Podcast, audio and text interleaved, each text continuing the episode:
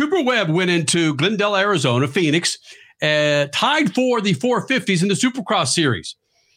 He leaves seven points back behind Eli Tomac.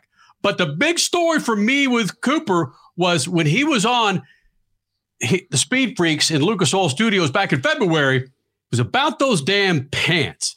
It's Cooper Webb, two time Supercross champion, talking about his riding pants here with the Freaks. So, Freak Nation, you may remember Cooper Webb joining us in February prior to the Arlington race. And I said, dude, if you go out and win, you're going to pull a Ricky Carmichael like Ricky did back in 2006. You win the race, you give me your pants. Those are the Carmichael pants when he, when he won in Dallas, and he was oh, wearing, as you can see over this shoulder. I'm a Longhorn fan, and there's a Longhorn logo on his butt. Oh wow, that's Uh, awesome. listen, Are you telling him he needs to put a Longhorn logo on his butt this weekend? I'll just take your leathers from a win at Arlington, brother. Perfect. Okay.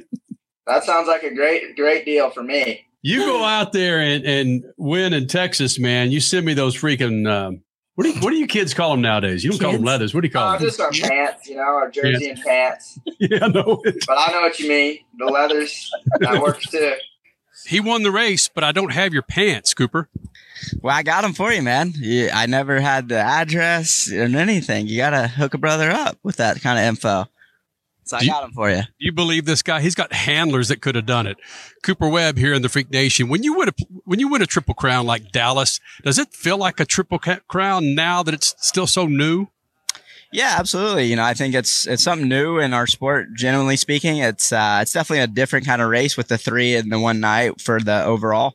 Um, so for me, the last one I was able to win the last main, so it did feel like a good, proper win of a triple crown. So uh, yeah, we're back at a triple crown this weekend in Glendale, and like I said, I have maybe that momentum rolling, and I'm looking to keep it going.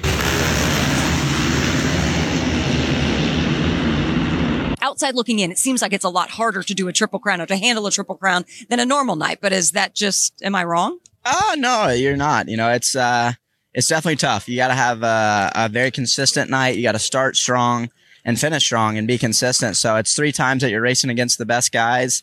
Uh, it's physically demanding, especially by the end of it. But you also have to have a lot of speed. It's a bit shorter than our normal main events in the terms of the length. So yeah, we uh, we prepare a little bit differently during usually the week before and kind of do a triple crown format style. But overall. Uh, it's still same game plan. You got to execute, start, qualify well, and uh, put yourself in a good position. And this one is different because you had a week off. Does that mess with your psyche or your momentum? I mean, you, you've got a bunch of podiums coming into this week off. Then does that kind of a letdown?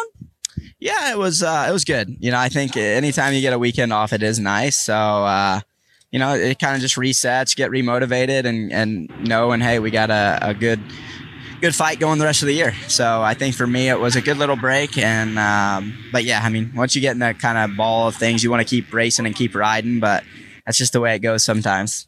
You're tied for the lead right now in points, yet you are sitting here so chill. I mean, this has to be more stressful than what you're letting on.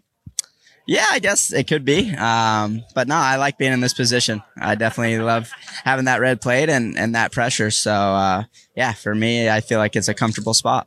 Hold on, hold on. What else in life do you enjoy pressure with? That's a big statement right there. Yeah, I mean, uh, I guess it, it's for whatever you want to take it for.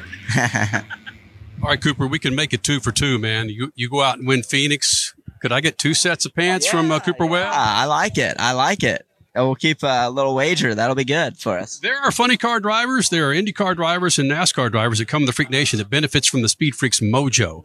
I think me here in person, it's a guarantee. You don't even hop on that damn bike Saturday night. Yeah, man, I like it. Any any mojo I can get, I think it's uh, it's good, man. So yeah, I appreciate all the, the support and and having me on the show those all these times, and now we're here in person. Do you have any wicked procedures before you hop on a bike? Do you put your left sock on first or your right leg on first with your pants? No, no superstitions for me. Just uh, gear up like normal. Uh, usually on the gate, we're pretty focused, but other than that, no set routine or anything like that. No. I couldn't think of. I said procedures. Are you a surgeon Super- suddenly? yeah. He's a surgeon on the dirt. Superstition is what I meant to say. Procedures. My goodness, the brain is a funny thing. Oh, yeah. My Rolodex of words. Procedure.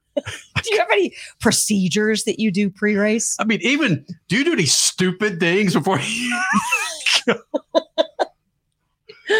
know, that seems to have gone away because it used to be, I grew up with IndyCar racing and it used to be very regimented on I put on my left boot and then my left glove and then I get into the cockpit from the left side. It used to be a big deal, just like green, no green in the pits, no peanuts in the pits.